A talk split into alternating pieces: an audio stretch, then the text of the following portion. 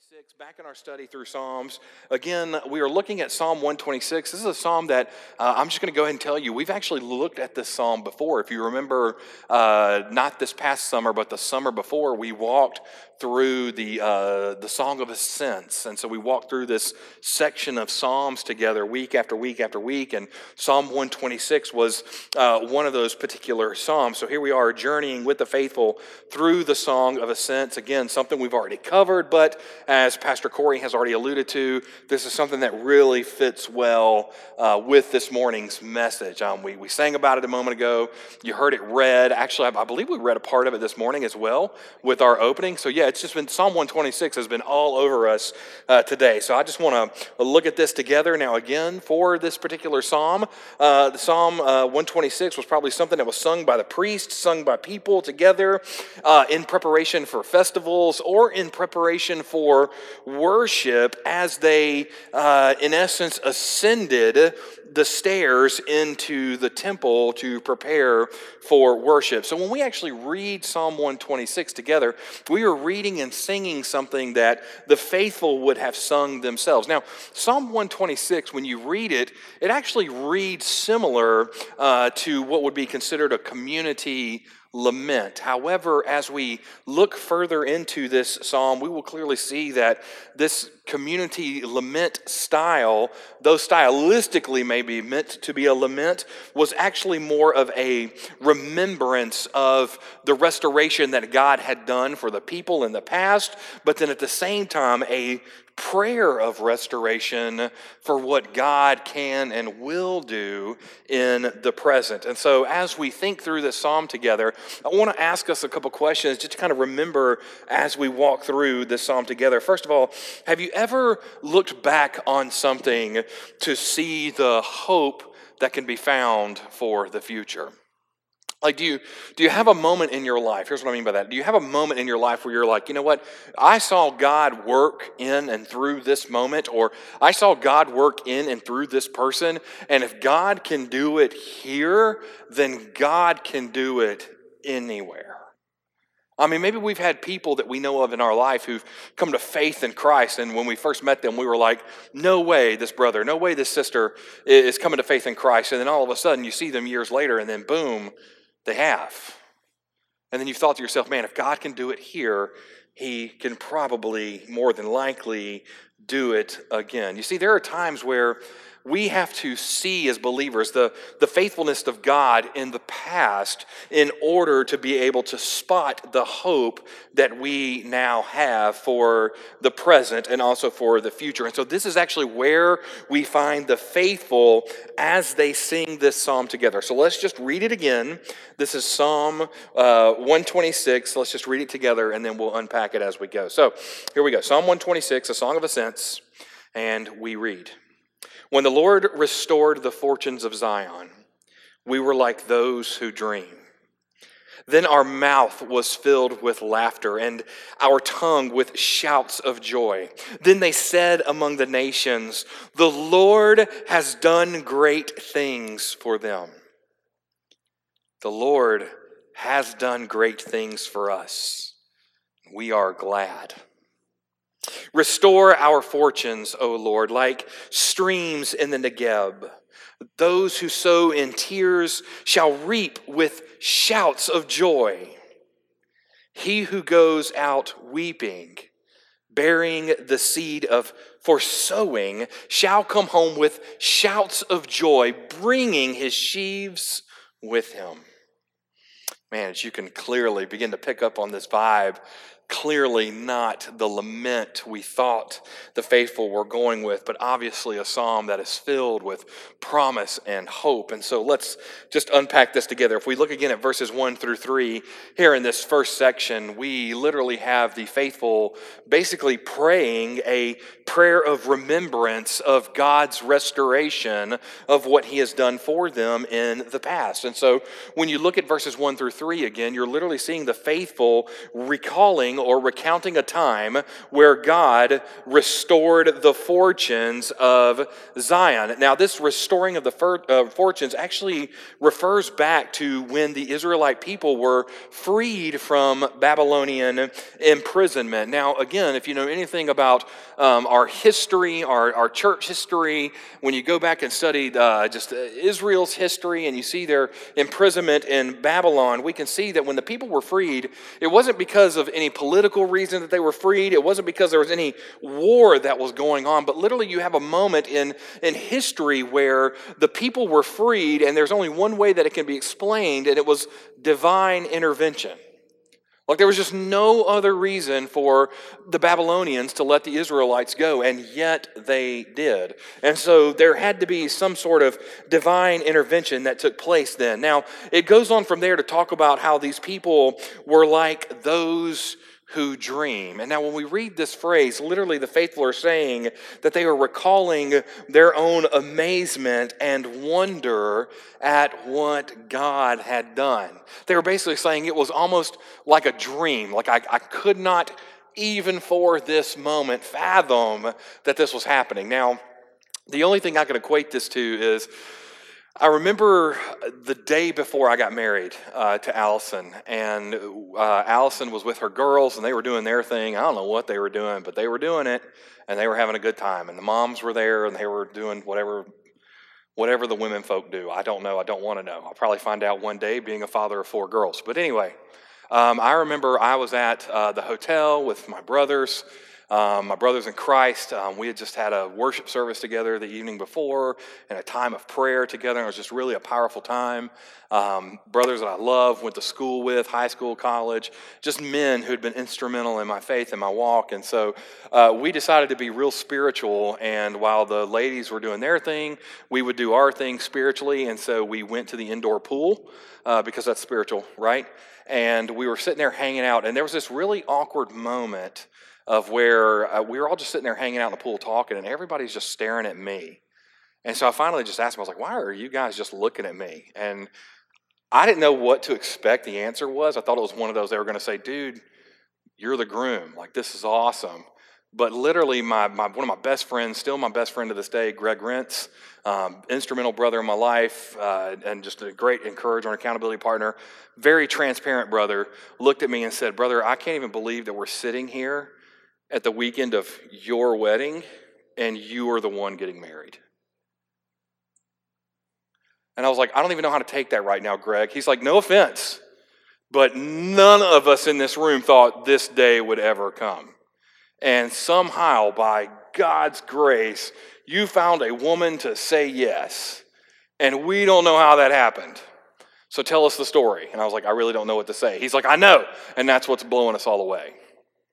And so I was thinking about this moment. He and I were actually talking about this, and I was like, Greg, I don't. I talked to him later about it at the rehearsal. He's like, dude, this this whole thing is surreal. I mean, it's just it's unbelievable. And I was like, you know, as a man who's getting married, you uh, you feel the same way. You guys who you've been married, you know what it's like. It's almost like a dream. I mean, it really is. It's if you take a, a chance and a moment to look around and kind of scan the audience who's at your wedding, it's it's just unfathomable to realize the different people who have been in your life at some point, all of them gathered in one room to celebrate what God is doing. And so, literally, that's the, the closest I can to equating what the Israelites must have been feeling. Like they must have been thinking this is a dream. They were amazed, they were in wonder at what God was doing. And then they took it a step further and they said that even the nations, the nations, those around the Israelites, even they were amazed with God's care for his people because clearly they were now seeing that the people of God were being restored. And it was for no no rhyme, no reason whatsoever. In fact, when you get into verse 2, it then again speaks of the nations, and it says um, that it was said, and then they said among the nations, the Lord has done great things for them. Now, when we read this phrase, literally what we have again is the, the Israelite nation had basically become a living example of the living testimony of what God can do in the life of his people. And so now the nations were watching the restoration of, of the Israelite nation, and they were seeing God at work in a wonderful and a very powerful way. And so when we pause here at verse 2 and we think about verse 2 in light of who we are today as believers and who we are as a church, the question we have to ask ourselves now is when people see us, when people, and here's what I mean by us when people see us as a church, as a body of believers, and as a faith family, do they see the wonder and the work of God and what He is doing for His people? When people look at our lives and they, they speak of our lives, do they say, man, there is something unique and wonderful about who you are, and it's because of God at work in you? You see, I ask that question because I'm concerned that the American Evangelical Church is forgetting who we are. And so now, instead of people seeing the, the wonderful work of God within us, they're seeing the, the, the very weak work of very soft political stances and all the things that we hate. So, when was the last time people looked upon a church and, and marveled and wondered and said, Man, look at what God is doing through those people? See, we already have this question being asked by the time we get to verse 2. Get into verse 3, and again, we learn what is the phrase here? The Lord has done great things. Now, again, we know that the great thing uh, during this particular time was being released from bondage. Um, and so, here again, in this psalm of reflection, uh, we're literally seeing a recalling of past liberation, past freedom. But then notice what the wording says here. We are seeing what the Lord has done. And so now again, there's this past tense of God at work and what he has done in the past. And then notice it has the phrase, and we are glad. Now pay attention to the faithful because now they're singing to one another that they are thankful for what the Lord did. But then when it says that we are glad, they're not only glad for what God has done for their past, but notice now in the phrasing of we are glad, they are now excited and joyous for what the Lord can do. You see, even they understood that if the Lord has led us before and we've seen God do good things before, then surely we know that God will lead us now. And so, for us as believers, again, this is a verse, by the time you get to verse 3, this is a simple phrase for us. It comes down to this trust in God.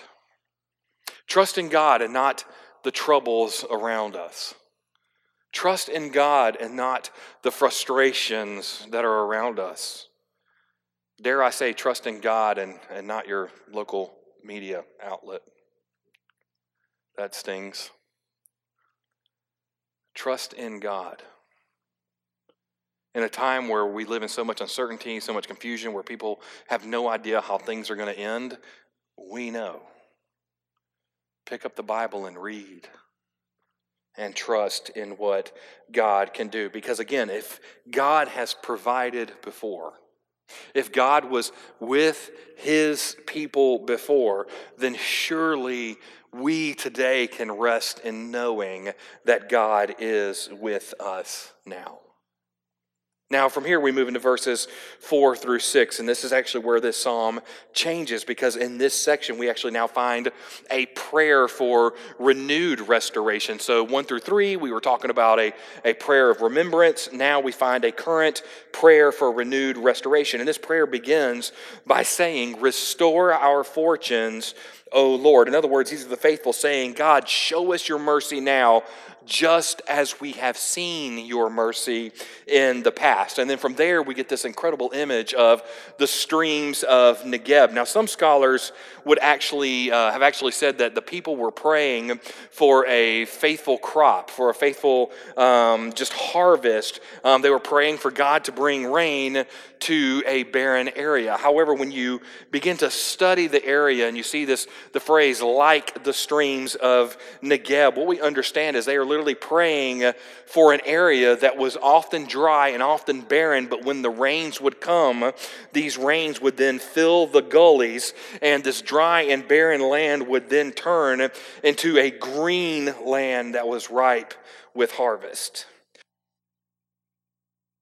Now, from there, they speak of this seed for sowing. And so here now, the people are asking for a renewal that is similar to asking God for good crops. In other words, we see a call now to fruitfulness that could ultimately turn into a call of renewed faithfulness by the people of God. And so, again, when we think about it in light of the modern church and what we are seeing today, we have to now ask ourselves when was the last time as a faith family we prayed not just for one another, but we prayed for God to give our church a renewed faithfulness, or better yet, for God to give our church a renewed vision. Because here's the reality, and um, I recognize as I look around this room, I'm really preaching to the choir tonight.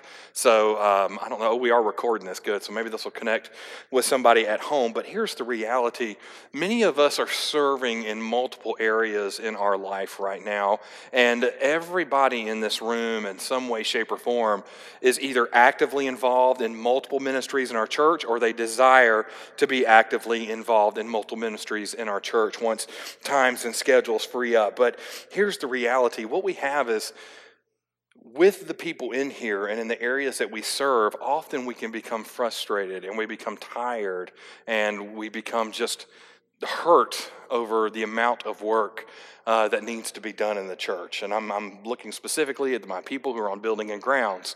You know and feel this uh, all too well. This is near and dear to your heart because we were just having a conversation this morning about how as soon as we prepare to start an update to the church, it's like the building says, no, no, first you must fix this. And it's something we did not anticipate fixing, like water. Um, I don't know what God has in store for us with all the water in our church, uh, but man, I am tired of it. So I'm, I might be the opposite of the faithful here. I'm praying for dry, barren land uh, for a little bit because I'm tired of the buildings being wet. So, anyway, um, all that to say, you know, with the building and grounds, you've got a committee that's that's just worn out because of the constant state of work they have been in. And so here's the question we have to ask ourselves as a faithful family, how are we praying for our leaders to have a renewed vision?